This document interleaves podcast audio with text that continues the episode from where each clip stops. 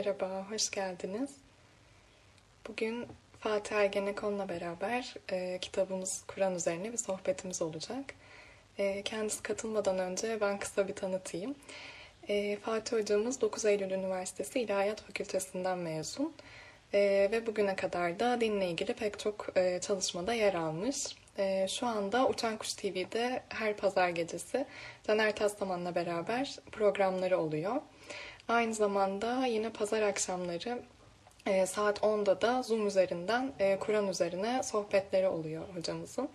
E, eğer ilgilenenler olursa, dahil olmak isterse de Fatih Ergenekon'un kendi sosyal medya hesabını takip ederek bilgi sahibi olabilirler. Evet.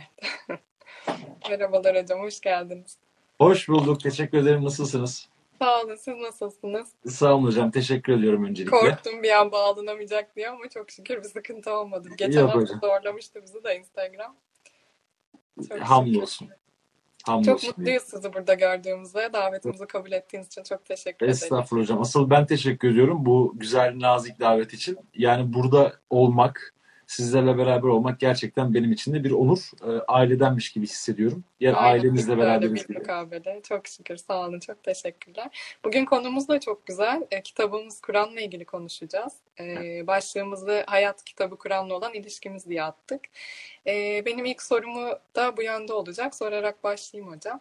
E, siz ilahiyatçısınız. İlahiyat Fakültesi mezunusunuz.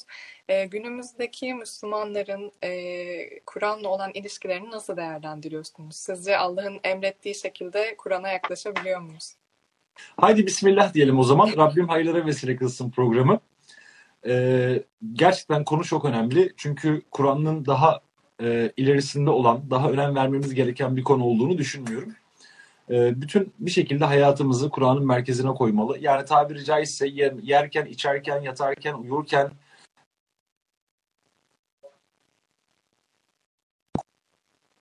bahane yani bir şekilde hep dönüp dolaştırıp konuyu Kur'an'a getirmemiz gerekiyor diye.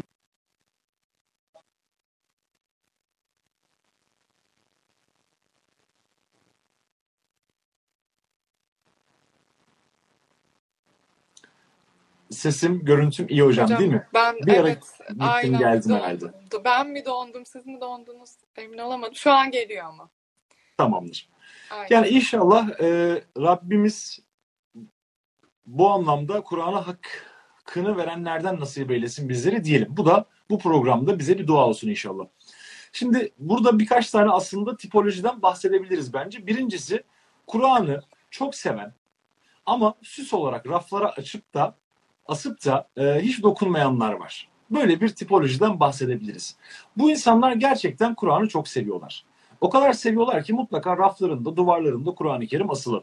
Yani o olmadan sanki bir ev olmazmış gibi. Yani evin en temel e, ürünlerinden bir tanesiymiş gibi, sabitelerinden bir tanesiymiş gibi bir yaklaşım var. Hatta işte biliyorsunuz son zamanlarda böyle kızların çeyizlerine falan da koyuyorlar. Yani e, mutlaka olmazsa olmaz bir şey ama bu bence birinci yaklaşımda sadece süs olarak orada durur. Yani hayatın içerisine dahil olmayan ya da merak edilmeyen, arada bir işte böyle temizlik yaparken kabı silinen, e, tozlanan bir Kur'an-ı Kerim'den bahsedebiliriz ama bu insanların Kur'an'a olan imanından ya da sevgisinden hiç şüphemiz yok. Yani birinci benim görmüş olduğum e, yaklaşım bu şekilde. İkincisi aynı şekilde raflara asanlar böyle aralarda okuyanlar. Yani genellikle bunlar e, özel zamanlarda mesela diyelim ki yarın bir sınav var diyelim ya da bir işe alım e, durumu var. Bu tarz durumlarda insanlar genelde açıyorlar. İşte oradan da belli surelerdir genelde biliyorsunuz. İşte bizim milletçe en sevdiğimiz dört tane sure var. Bir elham, üç kulüfü. Bir kere bunlar hep temel yani. Bir elhamla üç kulüfü hep temel. E bir de bunun dışında işte biliyorsunuz birisi vefat ettiği zaman arkasından okunan Yasin suresi ya da sınav varsa, bir işe alım sözleşmesi varsa Fetih suresi okuyoruz. Ya da insanımız çok canı sıkıldığı zaman genelde İnşirah suresi. Yani böyle aslında sureleri kodlamışız.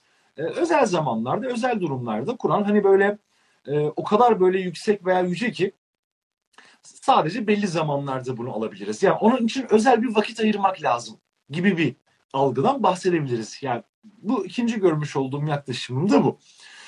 Üçüncüsü e, duvarda değil yanı başımızda ama sadece Arapçasıyla yanı başımızda. Yani sanki Kur'an e, sadece Arapça okunacakmış gibi ve e, anlama gayesinin gütmeden Arapça okumakla da e, anlaşılacakmış gibi bir izlenim var ne yazık ki. Hani onu okuduğumuz zaman işte sevabı olan, işte hatimler yapılan ya da Ramazan ayları şimdi az da kaldı Ramazan'a. İşte Ramazan aylarında mukabeleler yapılan, karşılıklı okunan. Bu kötü bir şey mi? Tabii ki kötü bir şey değil. Yani insanların hiç elini sürmemelerindense Kur'an'ı tozlu raflara mahkum edeceğimize en azından Kur'an'ı e, sahaya indirmekte. Bence bu da güzel bir başlangıç, güzel bir adım diye düşünüyorum. Diğer bir yaklaşımım da bu ama e, tabii Kur'an acaba bizden bunu mu e, istiyor? Yani sadece yüzünden okumayla mı e, ibadet yapabiliyoruz yoksa Kur'an kendisini yüreğinden mi okunmasını istiyor? Yani aslında iki tip yaklaşım var. Ya yüzünden okuyacağız ya da yüreğinden okuyacağız. Biz genellikle maalesef yüzünden okumayı tercih ediyoruz. Gerçekten de Kur'an-ı Kerim e, bence son 1400 yıldır en çok okunan kitap. Ama maalesef ki en az anlaşılan da kitap. Yani hem en çok okunan kitap listesinde bence birinci sırada yer alıyor ama ne yazık ki en az anlaşılan kitap listesinde de yine zannım odur ki birinci sırada yer alıyor maalesef. Yani böyle de bir yaklaşım var. Diğer bir yaklaşım da şu. Hiç Kur'an'a el sürmeyip sadece ilmi hallerle ya da hadislerle yetinenler. Yani ne yazık ki bu insanların hayatına Kur'an hiç dokunmuyor. Yani Müslümanız, e, aynı dini yaşıyoruz, inanıyoruz, aynı Allah'a ya da aynı Resulüne inandığımızı söylüyoruz ama ne yazık ki Rabbimizin göndermiş olduğu kitabı el uzatmak yerine işte çeşitli sebepler de bunda elbette etken. Yani işte sen bunu anlayamazsın. İşte illa e, belli bir seviyede olman lazım. Belli bir altyapının olması lazım. Ya da işte hoca olman lazım gibi sanki böyle Kur'an'ı konuşmak ya da Kur'an okumak ya da Kur'an'dan bazı dersler çıkartmak sanki belli zümrelerin alanıymış ya da belli kişilerin işiymiş gibi ne yazık ki lanse ediliyor. E, bu da tabii o insanların e, Kur'an'a biraz çekinmelerine, biraz sanki aralarına mesafe koymalarına, hep böyle tereddütle yaklaşmalarına etken. Tabii çok ilginç verdiğiniz tüm örnekler, şu ana kadar dört örnek verdiniz. Daha çeşitlenecek mi bilmiyorum ama ya Müslümanım diyen ve Kur'an'a iman eden insanlardan bahsediyoruz ama inandıklarını söyledikleri kitabı okumamışlar bir kere bile. Yani neye inandıklarından habersizler aslında. Ne yazık ki. Tabii bunda başka faktörler de mutlaka var. Örneğin Kur'an'ın e, genelde meallerinin çok ağır bir dille yazılması. Yani bir liseli çocuğa bu bir Kur'an meali tavsiye edebilecek olsanız ne edersiniz gerçekten bilmiyorum. Yani özellikle Z kuşağının anlayabileceği, yani o insanların günlük hayatta böyle karşılıklarını bulabileceği bir meal veya bununla ilgili bir çalışma var mı bilmiyorum. Bırakın onları çocukların da mesela Kur'an'la yönlendirecek, onları teşvik edebilecek. Acaba kaç tane çalışmamız var? Yeni yeni işte bunlar çıkmaya Evet, başlıyor. yeni yeni. Belki şunu önerebilirim. Hani bu benim kendi metodum. Ee, ben açıkkuran.com'dan çok faydalanıyorum. Bu ve bu gibi sitelere mesela bakarak orada e, bir sürü meal var. Hani karşılaştırmalı okuma yapıyorum. Şu mealde ne demiş, bu mealde ne demiş. Dediğiniz gibi bazı meallerde bazı ayetler biraz ağır mana verilmiş olabiliyor. Mesela benim de tam olarak idrak edemediğim şeyler oluyor. O zaman mesela daha yalın anlatan bir meale geçiyorum. Hani bu şekilde okumak mesela benim daha iyi anlamama sebep oluyor. Yani buradan da bir e, kendi metodumu tavsiye etmiş olayım. Teşekkür ediyorum. Ben de o siteyi kullanıyorum. Genelde hep derslerde açıkkuran.com sitesini kullanıyorum. En azından mealler karşılaştırılabiliyor. Bir de kelime karşılıklarını vermeye çalışıyorlar. Evet, Bu anlamda çok başarılı ama işte hocam veriyor. üzücü olan şey burada şu. e, bu site daha bir yıl bile olmadı oluşturalı. Yani yeni yeni maalesef aşamalar e, kaydetmeye başlıyoruz bu konuda. Yani ne yazık ki yeni Çok yeni yol alıyoruz. Bu, onu diyecektim. Buna da şükür. En azından bir yol. Yani yolda olmak da bazen rahmettir. Yani illa yolu bitirmek değil, yolda olmak da bazen bir rahmettir. Bu anlamda e, bazı meallerin özellikle yanlış çevirileri ya da meal dillerinin çok ağır olması da insanların e, biraz böyle Kur'an'ı anlama gayretlerine set çeken bir faktör olarak düşünülebilir diye tahmin ediyorum. Evet yani bir de böyle bir tipoloji var. Hatta biliyorsunuz böyle hocalar da ne yazık ki oldu. Yani Kur'an okumayın ne yapacaksınız Kur'an? Onun yerine ilmihal okuyun. Daha çok e, kendinizi geliştirirsiniz diye. Sanki Kur'an'ın bir alternatifiymiş gibi bir hep e, maalesef bir anlayış oldu. E, bu da insanların sırtına bir yük gerçekten. Yani Kur'an'a ulaşmak için öyle çok kitaplar e, okunmanız öneriliyor ki size. İnanın o kitaplar bir ömür bitmiyor. Bir bakmışsınız hala Kur'an'ın bir sayfasını açamamışsınız. Neden? Çünkü o kadar sırta, omuzlara yığılma yapılıyor ki insanlar artık o ağırlıktan dolayı eziliyorlar. Yani kamburları çıkıyor insanların. Taşıyamıyorlar bu kadar Bir de hocam Kur'an'dan önce yani önce Kur'an'ı okumamanın şu gibi bir sakıncası da var aslında. Biz ilk olarak Allah'tan dinlemiyoruz dini. Neyin helal neyin haram olduğunu ondan öğrenmiyoruz. Bu sebeple hani Kur'an Furkan'dır deriz ya doğruyu ve yanlışı ayıran. Bizim bu ayıracımız bizde olmadığı için okuduğumuz şeylerin ne kadar doğru, ne kadar yanlış, ne kadar dine uygun bunu ayırabilecek bir ölçütümüz ol- olmuyor.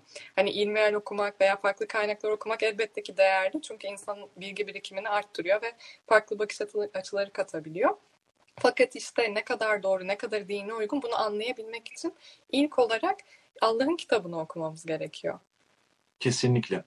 Ki o bir insana bakış açısı kazandırsın. Zaten Kur'an'ın sıfatlarından biri de oydu değil mi? Furkan sıfatı. Yani Furkan hakla batılı ayırt edebilecek bir mekanizmaya sahip olabilmek. İnsan işte bu Furkan sıfatını kazandığı zaman yani Kur'an'la bunu kazanmış olduğu zaman daha sonra kendi önüne gelebilecek olan bilgiler içerisinden, fikirler içerisinden, ideolojiler içerisinden artık neyin doğru, neyin yanlış olduğunu yavaş yavaş ayırt edebilecek bir mekanizmaya sahip oluyor. Hani e, bu çok da ilginçtir aslında. Rabbimiz diyor ya eğer siz bildiklerinizi amel ederseniz Allah size bilmediklerinizi öğretir diye. Demek ki burada gerçekten ihlas, samimiyet ve e, o Furkan sıfatını kazanma çabası içerisinde olabilmeli mi? Böyle Evet. olduğu zaman ancak evet hayatına dökebiliyor. Tabii bu arada ona da inşallah geleceğiz. Yani Kur'an okumak veya nasıl okumak, okumaktan kastımız ne diye. Diğer bir bence yine yaklaşımda e, bu ilginç. Ya o kadar derine inmeye gerek yok. Yani işte kıl üçü beşi yaşa hayatı diyen bir e, tipoloji var. Yani bunlar da Müslümanlar. Hani ama e, yani o kadar derinlere inmeye gerek yok. Yani o öyle demiş. Hiç bu kadar teferruata girmeyelim. Ne yapalım işte e, namazımızı kılalım. Cumadan cumaya gidelim. İşte kılabildiğimiz kadar da kılalım. İşte bayram namazlarıdır. Teravihler çok önemli biliyorsunuz. Mutlaka onlar kılınır. Yani sabah namazını kılıp kılmamanız önemli değil ama teravih namazını kılıp kılmamanız çok önemlidir. Bu yaklaşımda, bu tipolojide. Dolayısıyla bir de böyle bir yaklaşım var. Yani çok fazla dini Biraz daha kültürel inanç diyebiliriz aslında. Evet. Kültürümüzde popüler olan şeyleri yapmak. Evet. kimlikleşti. Yani elhamdülillah Müslümanım ama kalbim temiz. Evet. Yani kalbim temiz. Kalp temizliğini ile e, sıyırmaya çalışanlar. Yani bunun sadece yeterli olacağını düşünen de bir e, yaklaşım maalesef var. Yani biraz kayıtsız kalan. Oysa ki e, yani ölümü düşündüğümüz zaman, ölümlü bir hayatı düşündüğümüz zaman, bir gün gerçekten toprağın altına yatacağımızı düşündüğümüz zaman, şöyle bir düşünsek, baksak, yani ne çok dert edilmeyecek şeyleri dert etmişiz. Ya da ne kadar dert etmem gereken şeyler varsa hep bunları hasır altı etmişim. Hep bunları arkaya almışım, bunları ötelemişim. O yüzden işte insan kendi kendisi üzerine bir gözetleyicidir. Eğer bir insanın vicdanı körelmemişse, akıl mekanizması ve akli fonksiyonları eğer yerli yerindeyse, eğer bunları koruyabilmişse, gerçekten de e, insan sürekli bu, bu şekilde bir tefekkür haliyle hemhal olabilmeli. Yani hep aslında bunu düşünebilmeli. Gerçekten de e, bu çok önemli zira e, hakimin müstedrekinde geçen bir hadistir. Hadis de söylüyoruz böyle aralarda yani. Tamamen şey değiliz. E, ne diyordu? Eğer siz Allah'ın derdiyle dertlenirseniz Allah sizin özel dertlerinizi satın alır. İşte bu tam da işte burada. Yani neleri dertlendiğimiz, neleri gündemimize aldığımızda işte bir nevi bizim kimliğimizi belirleyen yani bizi biz yapan değerler. Yani sen kimsin diye aynaya bakıp kendimize sorduğumuz zaman gündemimize, dertlerimize, derslerimize ya da e, zihnimizden neleri geçirdiğimize bakabiliriz. Bunlar işte Bu- bizim Bu evet, verdiğiniz hadiste, Par- çok pardon böldüm. Verdiğiniz hadise paralel bir ayet geldi aklıma. Onu eklemek istedim. E, Muhammed Suresi 7. ayette geçiyor. E, kim Allah'a yardım ederse Allah da ona yardım eder ve ayaklarını sağlam bastırır. Evet. İşte inşallah yani burada tabii bir şart var. O da nedir? Kim yardım ederse. Demek ki Rabbimiz ilk bizden bunu bekliyor. Bu gerçekten hocam çok ilginçtir. Ee, mesela şükrederseniz şükrümü arttırırım. İn tezküreni eskurukum. Siz beni zikrederseniz ben de sizi zikrederim. Siz yardım ederseniz Allah da size yardım eder. Zaten Rabbimiz bizi yokluk hayatından varlık varlık hayatına çıkartmakla ilk ikramını yapmış. varlık içerisinde de canlılar aleminden seçerek yine bir ikram yapmış. Canlılar aleminden de akıllı, iradeli ve vicdanlı kılarak bizi ikram üstüne ikram yapmış. Aklıma şey ayeti geldi. Hani ve kerremna beni Adem. Biz Adem oğlunu kerametli kıldık. İşte alın size keramet. Yani illa suda mı yürümemiz lazım? Veya illa havada mı uçmamız lazım? Yani tayyi mekan mı yapmamız lazım? Değil. İşte bu da bir keramet. Dolayısıyla e, Rabbimiz bunları yapmış ama şunu söylüyor. Bunlarla beraber seni rehbersiz ve kılavuzsuz bırakmadım. Sana vahiy indirdim. Bu vahyin nasıl tatbik edileceğini de uygulama olarak göstermek üzere peygamberler yolladım. E bunca şeye rağmen be insan. Hala beni anmak için ne bekliyorsun ki? Yani benim vahyime muhatap olmak için daha ne bekliyorsun? Son saatimi, son anımı bekliyorsun. İşte o an, son an, şu anmış gibi yaşasak işte aslında e, o zaman herhalde hem vahyin hem hayatın hem Allah'ın bize vermiş olduğu donanımın herhalde biraz da farkına varmış oluruz. Evet yani bu da e, diğer bir yaklaşımda. O kadar derine inmeye gerek yok. Kılalım üçü beşi, yaşayalım hayatı diyen bir yaklaşım. Hayatı tabii ki yaşayalım. Yani e, ruhban olmayalım. Hayat ibadet değildir. Yani Kur'an e, zaten bizi hayatın bizzat içine iten bir kitap. kesinlikle öyle. Kesinlikle öyle. Yani peygamberi dağdan indiren kitap. Sevgili peygamberimizi dağdan indiren bir kitap. Bir daha da dağa çıkartmayan bir kitap. Çok ilginçtir. Yani ilk vahye kadar e, dağa çıkıp inzivaya çekilen sevgili peygamberimiz vahiy geldikten sonra o dağa bir daha hiç çıkmadı. Hep indi aşağıya. Hep insanların arasındaydı.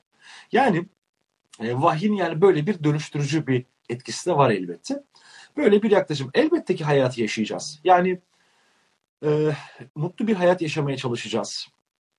Sevdiklerimizle beraber, tabiatla beraber. Tüm Allah'ın yaratmış olduğu renklerle beraber elbette pozitif, güzel bir hayat yaşamaya çalışacağız ama e, bu çok önemlidir. Din hayatın içerisinde bir yer alır. Yani hayat dediğimiz şey sadece dinden ibaret değildir. Vahiy de dinin içerisinde yer alır. Evet, bu da çok e, ilginç. Yani böyle bir silsileden bahsedilebilir. Bir de e, görmüş olduğum yedinci tip bir yaklaşım var. İşte bu da nedir? Vahyi kendi kabı kadar anlamaya çalışıp kendi zihni kadar, kendi algısı kadar anlamaya çalışıp onunla amel etmeye çalışanlar yani hayatına dönüştürmeye çalışanlar. İşte bu da e, benim tespit ettiğim mutlaka bizi izleyenler ya da sizler bunlara ek ilaveler yapabilirsiniz. Ama genel hatlarıyla böyle yedi tane bir yaklaşımdan bahsedilebilir. İşte zaten asıl vahyin gönderilmiş amacı budur desek tam da herhalde yerinde olmuş olacak. Zira e, okumak diyoruz, Kur'an diyoruz. Yani Kur'an dediğimiz zaman kelimenin kendisi zaten okumaktan geliyor. Yani kare, Arapçada okudu demek. Aynı zamanda bu çok ilginç, kare'nin toplama anlamı da var. Mesela Araplar e, kara'tu ez zeytun der. Zeytin topladım. Yani e, kıraat dediğimiz olay tüm okumaları, tüm okuma biçimlerini, tüm olayları, tüm hadisatları içerisinde barındırmak demek. İşte o nedenle Kur'an dediğimiz zaman mutlaka Kur'an'ı okumaktan maksadımız Kur'an'ı anlamak. Peki anlamakla kalıyor mu? Hayır. Anlamaktan maksadımız da bunu hayatımıza geçirmek. Sorularımdan bir tanesi de buydu hocam. Kur'an okumak e, ne demektir diye soracaktım. Aynen dediğiniz gibi Kur'an aslında bir kere baştan sona okudum tamam bitti deyip kenara konulacak bir kitap değil. Tekrar tekrar okumamız gereken bir kitap. Çünkü hayatı yaşadıkça yani sürekli bir serüven hayat ve sürekli size bir şeyler öğretiyor ve öğrendikleriniz de e, her yani ayeti tekrar tekrar okusanız bile aynı ayet size farklı şeyler öğretiyor. Yani o yüzden hiç elden düşmeyecek bir gerçekten hayat kılavuzu. O yüzden eskiler çok güzel bir hassasiyet geliştirmişler. Edep icabı demişler ki Kur'an okudum deme. Çünkü Kur'an okudum dediğin zaman sanki bitmiş gibi anlaşılabilir. Kur'an okuyordum de. Hmm, çok güzel. Veya biraz Kur'an okudum de. Çünkü Kur'an okunarak tüketilecek bir kitap değil. O yüzden hep deriz. Kur'an'ın lafzı bir kez inmiştir ama manası sonsuz kez iner. Bazen şöyle olmaz mı hiç? Ya ben bu ayeti daha önce okumuştum ama bunu anlamamışım ya. Veya bu Çok- okuduğumda bu çok sefer oluyor. çok oluyor değil mi? Evet. Böyle bir ayet mi varmış diye şaşırdığım bile oluyor. Yani önceden dikkatimi çekmemiş mesela. İşte burada ne var biliyor musunuz? Burada şu var. İnsan talep etmiştir. Allah da ona yeni manalar vermiştir, inzal etmiştir. Ya bu da kitabın mucizelerinden bir tanesi. Sürekli Kesinlikle. sürekli farklı bir şey öğretmesi gerçekten çok yani çok güzel. Hep lezzeti ayrı gerçekten. Yani tadı ve lezzeti gerçekten ayrı ve öyle bir tat, öyle bir lezzet bırakıyor ki dönüp dolaşıp tekrar okumaya çalışıyorsunuz. İşte o yüzden e, Kur'an okudum değil de sanki Kur'an okuyordum veya Kur'an okumuştum denmesini hep tavsiye etmişler. Tabii bu biraz e, adap icabı. Zira Kur'an dediğimiz zaman bu da e, çok ilginç. Kur'an kelimesi olarak aynı zamanda kurban kelimesiyle de aynı kökten geliyor. Hmm. Arapçada fulan vezni diye bir vezin var. Bu vezin e, tekit bildirir. Yani güçlülük ve kuvvetlilik bildirir. Kurban dediğimiz zaman yaklaşmanın en artık böyle sınır noktasıdır. Kurban biliyorsunuz Arapçada kurban e, karibe, karube hatta fiilinden geliyor. Yaklaştı demek. Hatta akraba kelimesi de buradan türer. Yakın olma icabıyla akraba da buradan türer. Kurban Allah'a yakınlaşmanın en zirvesini temsil eder. Kur'an da aynı kurban vezni gibi ağız dolusu okumak. Yani okumanın tüm türevleriyle, okumanın tüm çeşitleriyle beraber okunmaya delalet eder. Adeta o yüzden demiştik insan Kur'an okumak için kendine bahaneler üretmeli.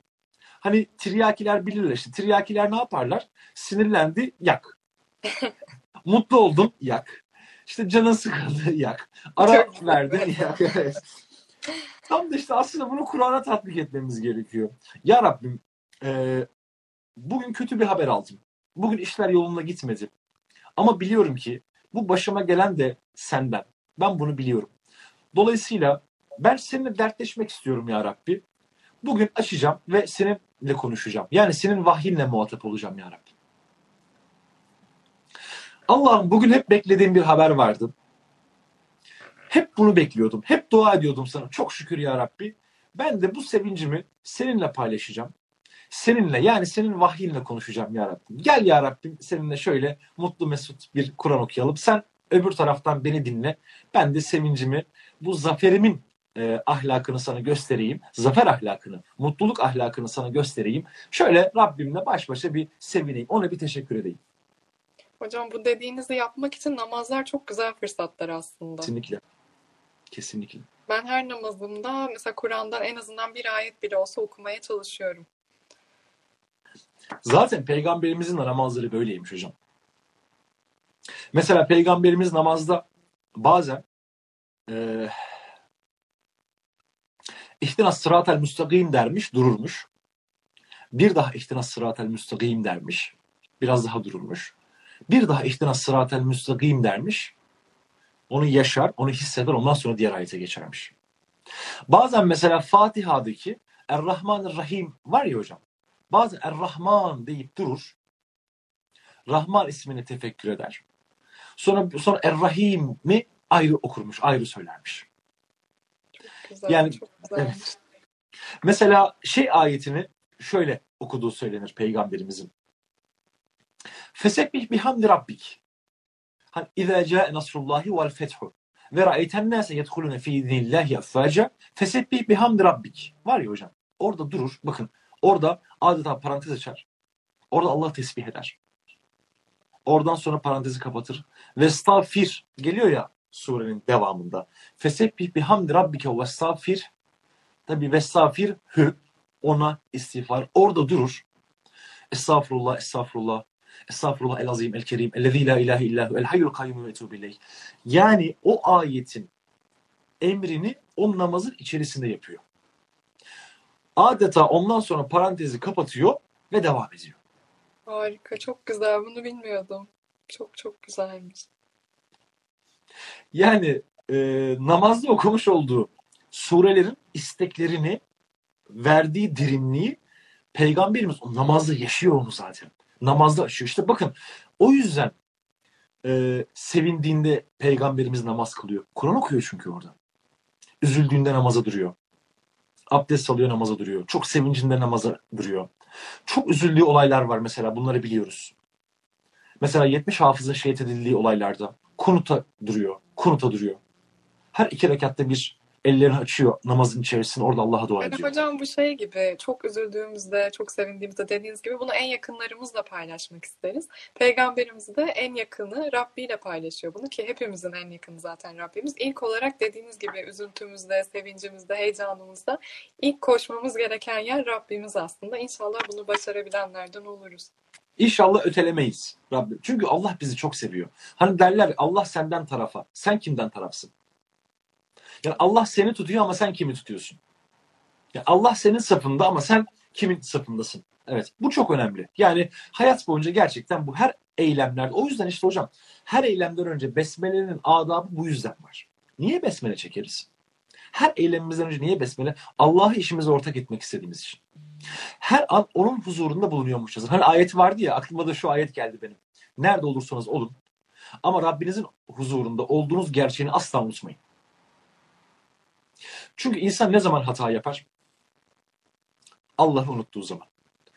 Adeta tırnak içerisinde söylüyorum. Allah'ı parantez içerisine aldığımız andan itibaren insan hata yapmaya meyillidir. Ne zaman hatalarından döner? Rabbini zikrettiği zaman, Rabbini andığı zaman. İşte o yüzden o ayette demiştik ya Feskürni eskurukum. Siz beni zikredin ki ben de sizi zikredeyim. Siz beni anarsanız ben sizi anarım. Siz bana şükrederseniz ben de sizin şükrünüzü arttırırım. Kesinlikle ve Allah'ı zikredebilmek için de aslında yine Kur'an'a dönmemiz gerekiyor. Çünkü Rabbimiz Kur'an'da kendini tanıtıyor. Kendi esmalarından, özelliklerinden bahsediyor. Yine Kur'an'a oklar çevrilmiş oluyor yani. Kesinlikle. Ee, okumak demiştik. Okumak aslında okumak sadece dille yapılan şey değil. Bazen göz okur. Bazen kulak okur. Bunlar da yani gözün ve kulağın okumaları da aslında zihni okuma biçimidir. Mesela göz ne zaman okur? Baktığı zaman okumaz hiç şüphesiz. Ne zaman okur? Gördüğü zaman göz okumaya başlar. Yine kulak. Kulak sadece duyduğu zaman okumaz ama kulak ne zaman okur? İşittiği zaman okur. Yani mutlaka okumak dediğimiz zaman işin içerisine akli fonksiyonların devreye girmesi gerekiyor. Aklın olduğu her yerde okumak vardır. O zaman şunu diyebilir miyiz? Okumak bu anlamda bir farkındalıktır. Fark ettiğimiz zaman okumuş olmuş oluruz. İşte o yüzden bir şeyi duyduğumuzda fark etmez, işittiğimizde fark ederiz. Zaten fark etmediğimiz o sesler kulağımızda gürültü olur. Mesela bazen camı kapatırız, oh deriz ya. Ne kadar gürültü varmış diye. Niye? Duyuyoruz ama işitmiyoruz. Farkındalığımızı oraya vermiyoruz. Gözde de aynı şey vardı. Ben bunu görmemişim diyoruz. Ya çok olur hocam size. E, kalem elinizdedir kalem ararsınız. Kalemi nereye koydum diye.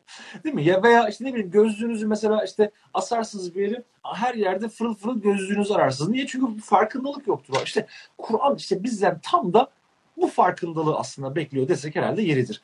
Bu anlamıyla işitmek dediğimiz şey algılamaktır. Yani beyinle alakalıdır. Gören gözdür ama algılayan beyindir.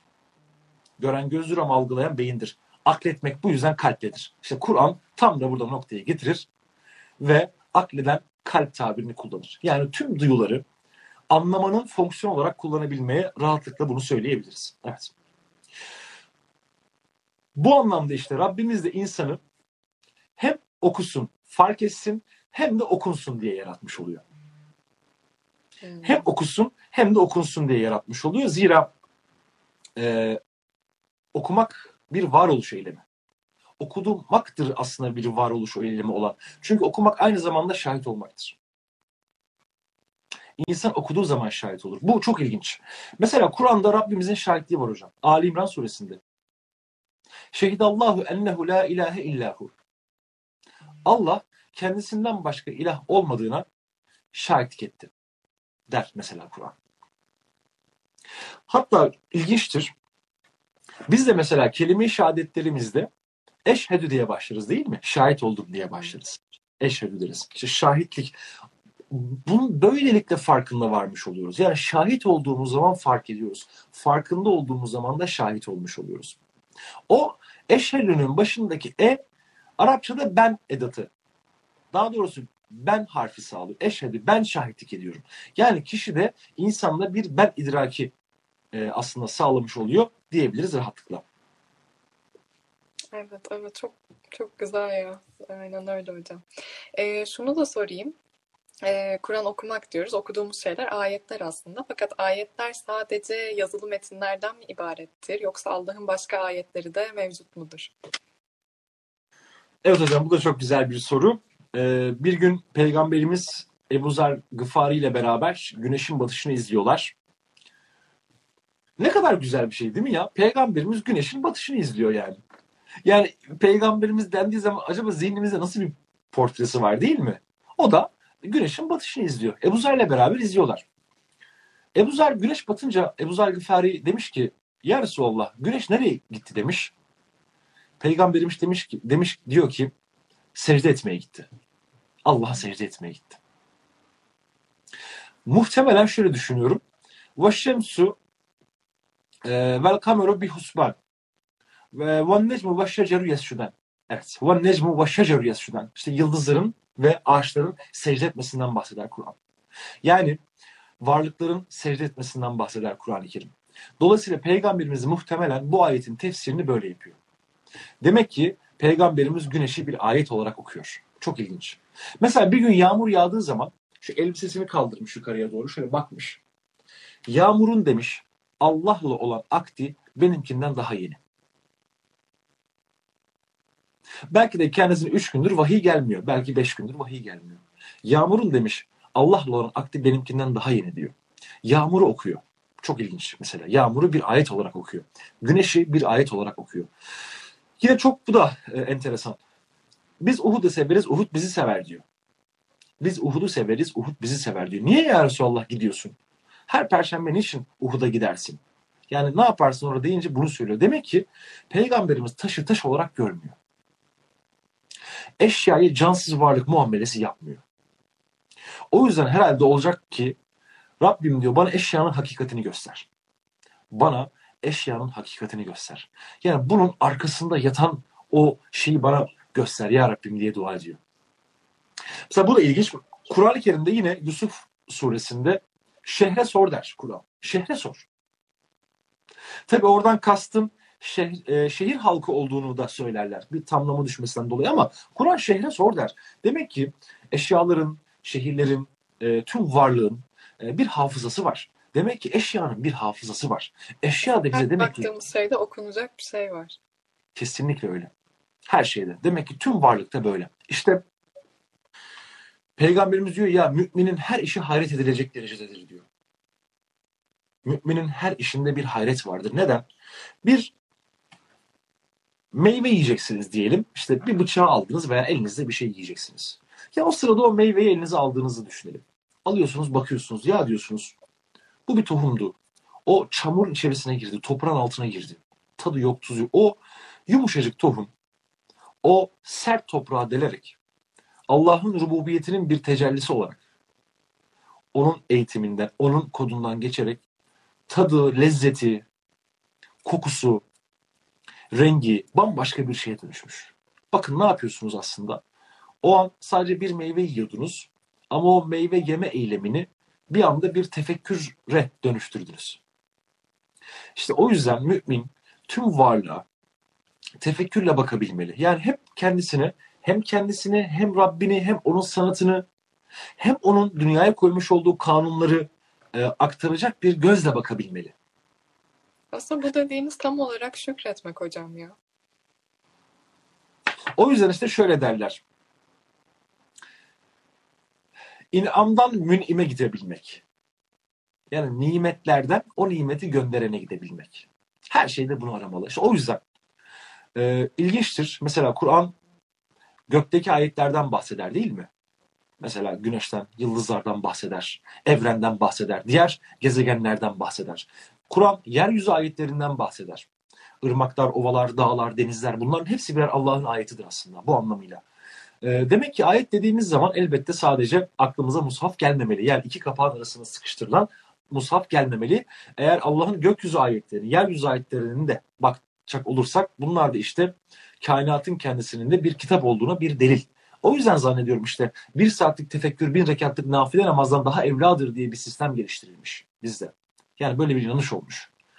Ee, niye? Çünkü varlığı okumak, varlığı tefekkür etmek de Rabbimizin göndermiş olduğu tabiat ayetlerini anlamaya çalışmak, düşünmek. Bu anlamda bir fizikçiyle veya bir kimyacıyla hatta bir matematikçiyle e, bir Kur'an'ın musafını anlayan bir tefsirci arasında hiçbir fark yok. Kimisi Allah'ın gökyüzü ayetlerini inceler, kimisi Allah'ın gökyüzü ayetlerini, yeryüzü ayetlerini, varlıktaki ayetler, maddi olan ayetler, kimi de e, iki kitap arasında bizim mushaf dediğimiz kapağın arasındaki ayetleri inceleyebilir. Bu anlamda ayetleri aslında sadece elbette yazılı kitap arasında hapsetmek doğru değil. Yine e, o zaman birincisi varlık ayeti dedik. Yani kainat ayetini burada mutlaka koymalı. İkincisi e, hadisat ayeti diyoruz. Olaylar ayeti. Yani Allah Merhaba hocam ben şuraya e, toparlayayım. Şöyle düşünüyorum. Şimdi Rabbimizin kelam sıfatı var. Kur'an geldi iki kapak arasında işte ilk ayet belli, son ayet belli. Rabbimizin kelam sıfatı durdu mu? Hmm, çok güzel bir soru. Değil mi? Yani Rabbimizin yine değil mi? Bir şekilde insanla e, iletişime geçiyor olabilir. insanla konuşuyor olabilir. O zaman burada soru şu. Nasıl geçebilir Rabbimiz? E, işte en büyüğü aslında olaylar yoluyla. Yani hadisat ayetleri dediğimiz olaylar. Olaylarla konuşur bazen. Olaylarla Rabbimiz bize bir şeyler anlatmak ister. Gözümüze gözümüze sokar. Kulum bak bunu da mı görmüyorsun? Hala kulum şunu da mı anlamıyorsun? Bak bir olduğu, iki olduğu konuşur Rabbimiz. Biz de bazen olaylar yoluyla konuşuruz. İşte önemli olan bunu fark edebilmek, bunu idrak edebilmek. İşte o yüzden Allah'ın ayeti olarak bakabilmek hadisata da ki Kur'an'ın gerçekten en az onda üçü kıssalardan oluşuyor diyebiliriz. Yani geçmiş olaylardan, kıssalardan bir insanın hayatı boyunca karşılaşabileceği hemen hemen bütün sorunlar e, Kur'an'da mutlaka örneklendirilmiş, kıssalandırılmış. Yani herkesin bir kahraman peygamberi var. İçinden geçmiş oldu. Eğer bir insan e, kocasıyla imtihan oluyorsa bunun Kur'an'da bir karşılığı var. Eşiyle, karısıyla imtihan oluyorsa bunun bir karşılığı var. Babayla imtihan olduğunduğu zaman yine bir Kur'an'da bunun karşılığı var. Evlatla olduğu zaman yine var. Kesinlikle bir ayet vardı hocam. Tam yerini hatırlamıyorum. Ee, bu kitapta sizin için bütün örneklikler mevcuttur diyordu ayette. Gerçekten öyle ve bu da aslında Kur'an'ın ayrı bir mucizesi bence.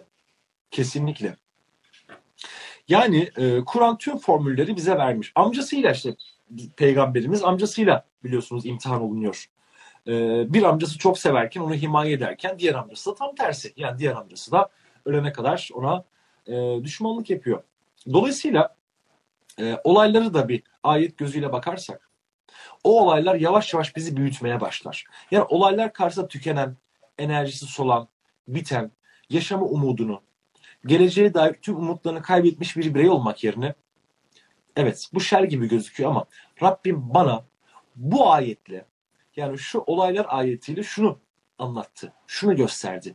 Ben buradan ders alıyorum. Ben buradan tövbe ediyorum ve e, tövbenin de kuru kuruya dille tövbe olmadığını, bir öz eleştiri olduğunu, bir değişim olduğunu biliyorum. Diyerek o zaman işte insan ancak umutla bakacak. Çünkü bazen Rabbimiz imtihanlarla bizi zorlar.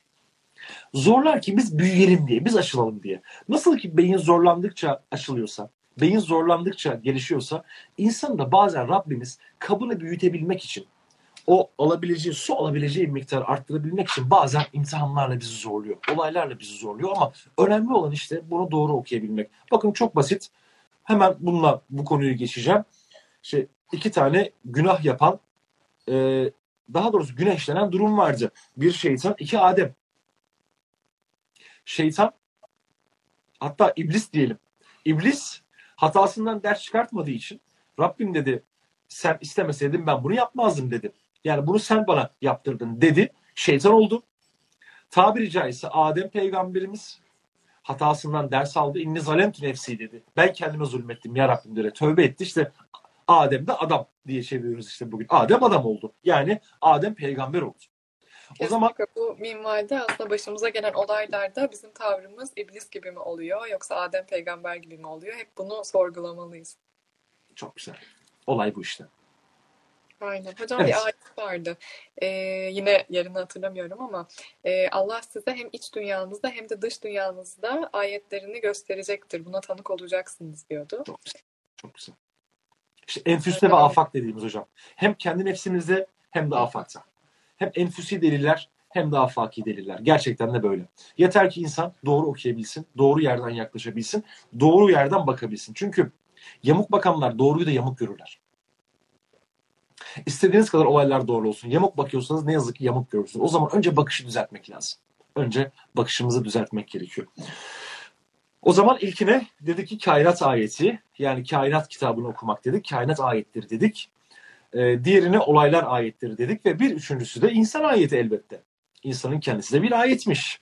O yüzden e, bir insanla bir insanın tanışması mesela bugün bir insanla mı tanıştınız? Yeni bir insanla tanıştınız diyelim. Şunu belki de düşünebiliriz. Ben bugün Allah'ın yeni bir ayetiyle tanıştım.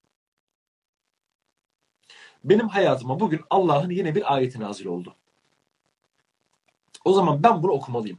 Bu illa bazen hayır olmasına da gerek yok. Bu bazen kötü de olabilir. Yani kötü durumlarda da olabilir. Çünkü biliyorsunuz ayet Arapçada işaret, delil, belge demek. Mesela Kur'an-ı Kerim'de mucize kelimesi hiç geçmez. Mucize kelimesi Arapça olmasına rağmen, acize kökünden gelmesine rağmen Kur'an'da mucize olarak hiç kelime yer almaz. Hep bunun yerine ayet yer alır. Yani ayet, delil, işaret, belge anlamında kullanılır. Bu anlamıyla üçüncü e, ayetimize de insan ayeti diyebiliriz. Zira düşünseniz hocam insanlarla ilişki kuruyorsunuz ama o ayetleri okumama gibi bir zaafınız var. 60 yaşına 50 yaşına gelmişsiniz ama insan ayetini okumayı öğrenememişsiniz. Ne kadar kötü bir şey değil mi? İlişkide büyüyemeyen insanların, ikili ilişkilerde büyüyemeyen insanların temel sorunu budur. Allah'ın gönderdiği insan ayetlerini okumayı becerememek. İnsan ayetlerini okumayı beceren 20 yaşındaki birisi, insan ayetini okumayı beceremeyen 50 yaşındaki birisinden daha büyüktür. Çünkü okumayı öğrenmiştir. Bakmayı öğrenmiştir. Gözlemlemeyi öğrenmiştir. Ders çıkartmayı öğrenmiş. Öbür taraftan bakarsın 60 yaşına gelmiş ama ne yazık ki hala insan ayetlerini okumayı öğrenememiş. Onlardan faydalanamamış. Evvela kendisini okuyamamış ki. Kendisini okuyamadıktan sonra diğer insanları nasıl okusun? Hocam siz böyle anlattıkça yani düşünüyorum Rabbimiz bizi bir an bile yalnız bırakmıyor. Sürekli bize bir şeyler anlatıyor, bir şeyler öğretiyor. Dediğiniz gibi keza karşımıza çıkan bir insanla, keza içine düştüğümüz bir olayla. Bu çok çok güzel bir şey. Yani Rabbimiz gerçekten bizi kuşatıcı, bizimle çok ilgilenen, özel ilgilenen bir yaratıcı. Hiç boşta bırakmıyor hocam değil mi? O yüzden işte hocam bir Müslümanın canının sıkılması normal değil. Bir Müslümanın canı sıkılmamalı. Of ya canım çok sıkıldı yapacak hiçbir şey yok. Ne yapsam bir hava alsam. Böyle bir boşluk oluşmamalı Müslüman hayatında. Çünkü o can sıkılabilir ama bir gün çıkacak ve bir daha geri gelmeyecek. Can çıktıktan sonra bir daha geri gelmeyecek. Bunu kıymet, bunu bilebilmeli. O yüzden hep Müslümanın hayatında bir takım böyle gündemler olabilmeli. Gündem oluşturabilmeli Müslüman. Hep kendisini diri tutacak. Kendisini zinde tutacak. Zihnini, iradesini, aklını, vicdanını hep diri tutacak mutlaka. Bir şeylerle Müslüman kendisini sürekli e, hareketlendirmeli hareketlendirmediğimiz bir zaman. Ayet. Bir işten boşalınca evet. hemen diğerine koyuluyor Rabbimiz. Çok güzel. Çok güzel. Evet. Fe izâ ferakte felsaf değil mi? Hatta ben hep bunu şöyle anlıyorum sanki. Bir işle yorulduğunda başka bir işle dinlen. Hmm. Evet. Bir işle uğraştığın için yoruluyorsan başka bir iş yaparak dinlen. Yani bunu e, mesela ders üzerinden örneklendirelim. Diyelim ki hocam çok tefsir okudunuz o akşam ve çok yoruldunuz. Artık zihniniz doldu. Almıyorsunuz. E, İslam tarihi okuyalım. Farklı bir alanla okuyalım. Çok yoruldunuz. bir kere benim başıma gelmişti hocam. E, Arapça yazıyordum da not alıyordum. Bir gün böyle kafamı koydum. Sağdan Türkçeyi sağdan sola yazmaya başlamışım. Harfleri böyle kalem falan diye. Tamam dedim. Burada bitti. O zaman başka bir şeye geç. Hadise geç. İslam tarihine geç. Veya sosyolojiye geç. Veya biyolojiye geç. Yani ama mutlaka zihni her an taze ve diri tutabilmek e, gerekiyor diyebiliriz. Bu anlamda Müslümanın canı sıkılmamalı ve Müslüman hep kendisini diri tutacak, taze tutacak ve enerji tutacak bazı motivasyon kaynaklarına sahip olabilmeli. Bu motivasyon kaynağı çok önemli. Ne yazık ki insanların hep hayatlarında bunlar biraz eksildiği için umutsuzlanmalar, bunalıma girmeler, çok aşırı derece dertlenmeler, artık böyle kendisine dert aramalar. Ya öyle bir hale geliyor ki artık insan bazen bir süre sonra dertsizlik derdi olmaya başlıyor insanın. Yani dert edecek mutlaka kendisinde bir şeyler arıyor. Bu sefer çok küçük şeyleri dert etmeye başlıyor gerçekten. Ama kendisi de bunun farkında olamıyor. Evet. Bu anlamda üçüncü ne ayetimize insan ayeti demiştik. Bir de şunu söyleyeyim. Diğerine geçmeden önce. Ee, insan ayet olarak gördüğünüz zaman hiçbir insana atık muamelesi yapamazsınız. Şunu diyemezsiniz hocam. Allah'ım herkesi yarattığında bunu niye yarattın ya? Çünkü o da bir ibrettir. Çünkü o da bir ibrettir. Bazen Allah'ın illa iyi ayetler olacak diye bir şey yok. İyi ibretler olacak diye bir şey yok. Bazen kötü insanlar vardır. Kötü insanlar da bize birer ayettir. Ne ayettir? Cehennemi hatırlatır. Cehennem hayatını hatırlatır. Zulmü hatırlatır. Hatta bazen o kötülükler olmasaydı o belki iyi ayetlerin kıymetini bilemezdik.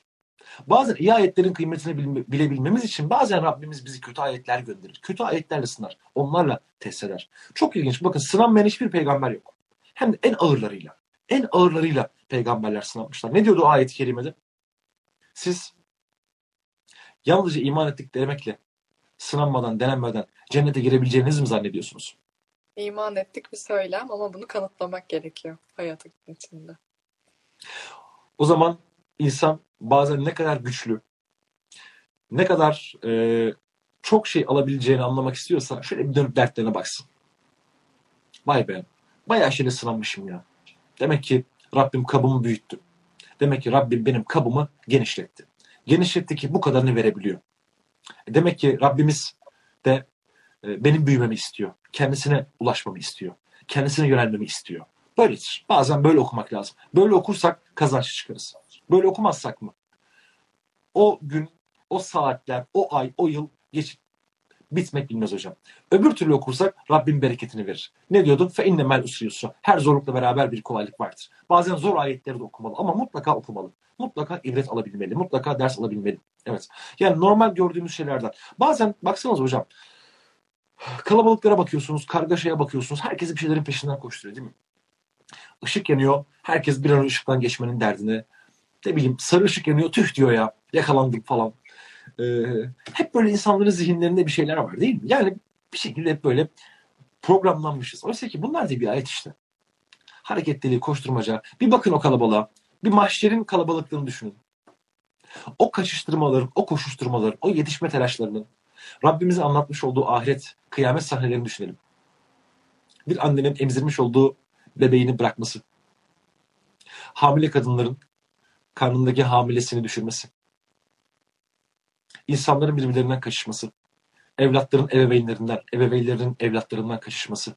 Bu sahneleri de düşünebiliriz. Yani aslında bir mümin her olaya mutlaka bir tefekkür nazarıyla bakabilir. İşte insan da öyledir. İnsan da Rabbimizin göndermiş olduğu bir ayet.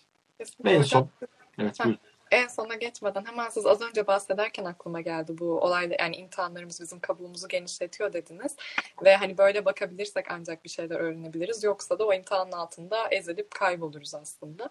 Rabbimiz bir ayetinde de diyor ya ben kimseye gücünün yetmeyeceği bir şeyi vermem. Yani aslında başımıza ne gelirse o bize çok ağır bile görünse ona gücümüz yetiyor demektir. Çünkü Allah bunu söylüyor. Yani senin buna gücün yetiyor. Ben senin başına ne veriyorsam onu sen kaldırabilecek kuvvettesin. Ama bunu işte yapabilmek dediğiniz gibi bir bakış açısına sahip olmakla ancak mümkün. Yani ancak ben bu imtihandan ne öğrenebilirim, e, kendime ne katabilirim diye düşünürsek onun altından kalkabiliriz. Fakat e, nankörlük edip işte neden ben vesaire gibi sorgulamalara girersek bu bize hiçbir şey kazandırmaz ve imtihanı da kaybetmiş oluruz. Kesinlikle. Ki bu ayet aslında e, her yatsı namazından sonra okuduğumuz Aminer Resulü'de geçen değil mi? La yükellifullahu nefsen illa müsahab. Yani Allah kimseye kaldıramayacağından fazla yük yüklemez. Çok önemli. O zaman yükünümüze bakıp gücümüzü bazen ölçmemiz lazım. Yani yükümüze bakıp bazen yükün çokluğuyla da mutlu olabilmek lazım. Ben bu kadar şeyi kaldırabildim. Yani benim belim büküldü ama belim bükülürken bazı onun içerisine Rabbimizden gelenleri de koydum. Ondan büküldü. Ya Rabbim senin huzurunda da benim belim bükülmeyecekse kimin huzurunda bükülsün ki? Yeter ki senin için bükülsün. Eğer bir bel bükülecekse o da Allah için bükülsün. Eğer bir saç dökülecekse, bir saç ağrıyacaksa bu da Rabbimizin uğrunda ağırsın ki onlar da bizim şahidimiz olsun. Öyle demiyor muydu Peygamberimiz? Hud suresi benim saçımı beyazlattı diyordu. Hud suresi benim saçımı beyazlattı. Alın size bir Kur'an okuması. O fesserim kema ümirtu ayeti var ya emrolunduğun gibi dost doğru. Onun ağırlığını resmen peygamberimin sırtını hissetmiş. Emrolunduğun gibi dost doğru ol. Bitti. Tek. Tek bir şey. Bunu insan böyle eline yazsa, avucuna yazsa, arada böyle hatırlatıp böyle açıp baksa böyle kendisine. Yeri midir? Yeridir tabii ki. Olmaz mı? İşte Berces'te bir ayet. Evet. Dolayısıyla e, üçüncü ayetimizde insan ayetidir demiştik. İnsan da bu anlamda okunması gereken bir ayet. E, o yüzden işte fazlalık demiyorsunuz, atık demiyorsunuz. En böyle sokakta e, çekinmek lazım. Yani değersiz gibi görülen insanlara bile baktığınız zaman onlar da işte Rabbimizi hatırlatan bir ayet değil mi? İşte o zaman o insanları öyle görmemeye başlıyorsunuz. Allah'ın emeği var o insanda diyorsunuz. İnsana bakışınız değişiyor. İnsanlığa bakışınız değişiyor. İnsanları ötekileştiremiyorsunuz. Ne güzel demiş Hazreti Ali eğer doğruysa sahihse. Ya benim demiş insanlıkta eşim ya da dinde kardeşim. Bitti. Çok Ya güzel. dinde kardeşiz ya da insanlıkta eşiz. Bir üçüncüsü yok. İster Hristiyan olsun, ister Yahudi, ister ateist, ister de yani hiç önemli değil. Ama temelde insanlıkta eşiz. Nokta. Rabbimin benim üzerimde ne kadar emeği varsa o insanın üzerinden o kadar emeği var. Bitti. Nokta. Kesinlikle çok çok güzel. Ve dördüncüsü e, Rabbimizin yollamış olduğu ilahi vahiy. Yani e, bizim bugün iki kapak arasına aldığımız musaf gerçekten. Bunlar da dördüncü ayetler. E, ertelememeliyiz hocam. Ertelememeliyiz. Yani Kur'an'ı e, ibadetlerimiz. Yani Kur'an taşımalıyız. Kur'an'ı mesela namazı taşımaktan bahsettik değil mi? Az önce biraz peygamberimizin namazlarından bahsettik. Bir şekilde e, Kur'an'dan lezzet almaya başlarsak, biraz okumaya başlarsak öyle bir hale dönüşüyor ki gerçekten Kur'an. Hani şey diyemiyoruz ya, ya otobüste inerken kolumu otobüste unutmuşum diyebiliyor muyuz hocam? Diyemiyorum değil mi? Ya sol ayağım e, takside kalmış falan diyemiyorsak gerçekten Kur'an'dan adeta bizim bir uzvumuza dönüşmeye başlıyor. Kur'an nerede? Hemen aldın mı? Kur'an'ımı aldın mı? Ya telefonsuz çıkamıyoruz değil mi? Ya şöyle düşünelim. bir kişi telefonla bir gün boyunca evde unutsa, akşama kadar eline almasa o kadar büyük bir eksiklik hissediyor ki. Değil mi? Yani hemen koştura koştura bir şekilde onu almaya çalışıyor falan. İşte Kur'an öyle olmaya başlıyor. Ondan lezzet almaya başladığınızda onu asla bırakamıyorsunuz. O bir süre sonra adeta sizin vücudunuzun bir uzvuna dönüşmeye başlıyor. Peki böyle olursa ne olur? Kur'an'la böyle oluştuğumuz zaman ne olur? Allah'ın kelimelerini zihnimizden geçirmiş oluruz. Allah'ın kelimeleriyle düşünmeye başlarız. Bir süre sonra işte Allah'ın kelimelerini okuyarak, anlamaya çalışarak zihnimizdeki düşünme usulümüz, yöntemimiz bir süre sonra kuramlaşmaya başlar. Bazen bazı şeyleri bilmesek bile e, hani o Furkan demiştik ya doğruyla yanlışı ayırt edebilecek bir şey. Bunu mesela mutlaka yaşamışsınızdır siz diye tahmin ediyorum. Ya ben bunun hani dini bir şey olduğunu bilmiyordum. Ama meğerse bu zaten böyleymiş ama ben bunu zaten yapıyordum. Hmm. Vay be işte peygamberimiz bunu mutlaka yapın demiş ama ben zaten bunu yapıyordum. Ben bunu onu duymadan önce de yapıyordum. Çünkü fıtri bir şey hocam. insanın Fıtri içinde şey. kodlu zaten. Kesinlikle öyle. Kesin. Fıtri bir şey yani. O yüzden evet e, Kur'an işte böylesine bir insan zihninde dönüşüm sağlıyor. Peki e, zihinde Allah'ın kelimeleriyle konuşmaya, Allah'ın kullanmış olduğu dille düşünmeye başlayan insanlar ne gibi etki ediyor? Hocam bir bakmışsınız işte eşkıyalar evliya çıkartmış. Asla iflah olmaz, ıslah olmaz dediğiniz kişiler oturması değişmiş, konuşması değişmiş, bakışları değişmiş, hareketleri değişmiş, ses tonu değişmiş. Bambaşka biri olmuş. Yani o gitmiş sanki Allah böyle gökten aynı e, bedenlenmiş bir şekilde başka birisini indirmiş. Ya diyorsunuz nasıl olabilir ya? Bu tanıdığım o kişiyle hiç alakası yok. İşte böylesine bir Kur'an insanda bir değişim, dönüşüm, bir gelişim sağlamış oluyor. Biz Zihni yeter gelişim. ki adım atalım. Rabbimiz zaten yolu açıyor. Ne demiştik hocam? Ee, biz talep edelim. Biz talep edersek Allah da bize yeni manalar mutlaka inzal eder. Ama yeter ki biraz sabırlı olmak lazım. Biraz bazen zahmete katlanmak lazım. Biraz külfete katlanmak lazım. Biraz vakit ayırmak lazım. Yani bundan daha değerli ne olabilir ki? Yani başımız sıkıştığında öyle çok şey istiyoruz ki Rabbimizden. Yani e, neler istemiyoruz ki? Yani şöyle dualarımızı bir gözden geçirsek. Allah olan iletişimimizi gözden geçirsek. E, ilişkimizin yönüne baksak, Rabbimiz olan ilişkimizin yönüne baksak. Acaba nasıl ilişki kuruyoruz? Hep şunu değil mi? Yani Allah'ım şunu ver, onu ver, onu verme, şunu ver. Bunu verirsen iyi olur ama vermezsen de canın sağ olsun falan. Hep böyle bir al ver al ver al ver ilişkisi var gibi sanki. Hani Rabbimiz aramızda.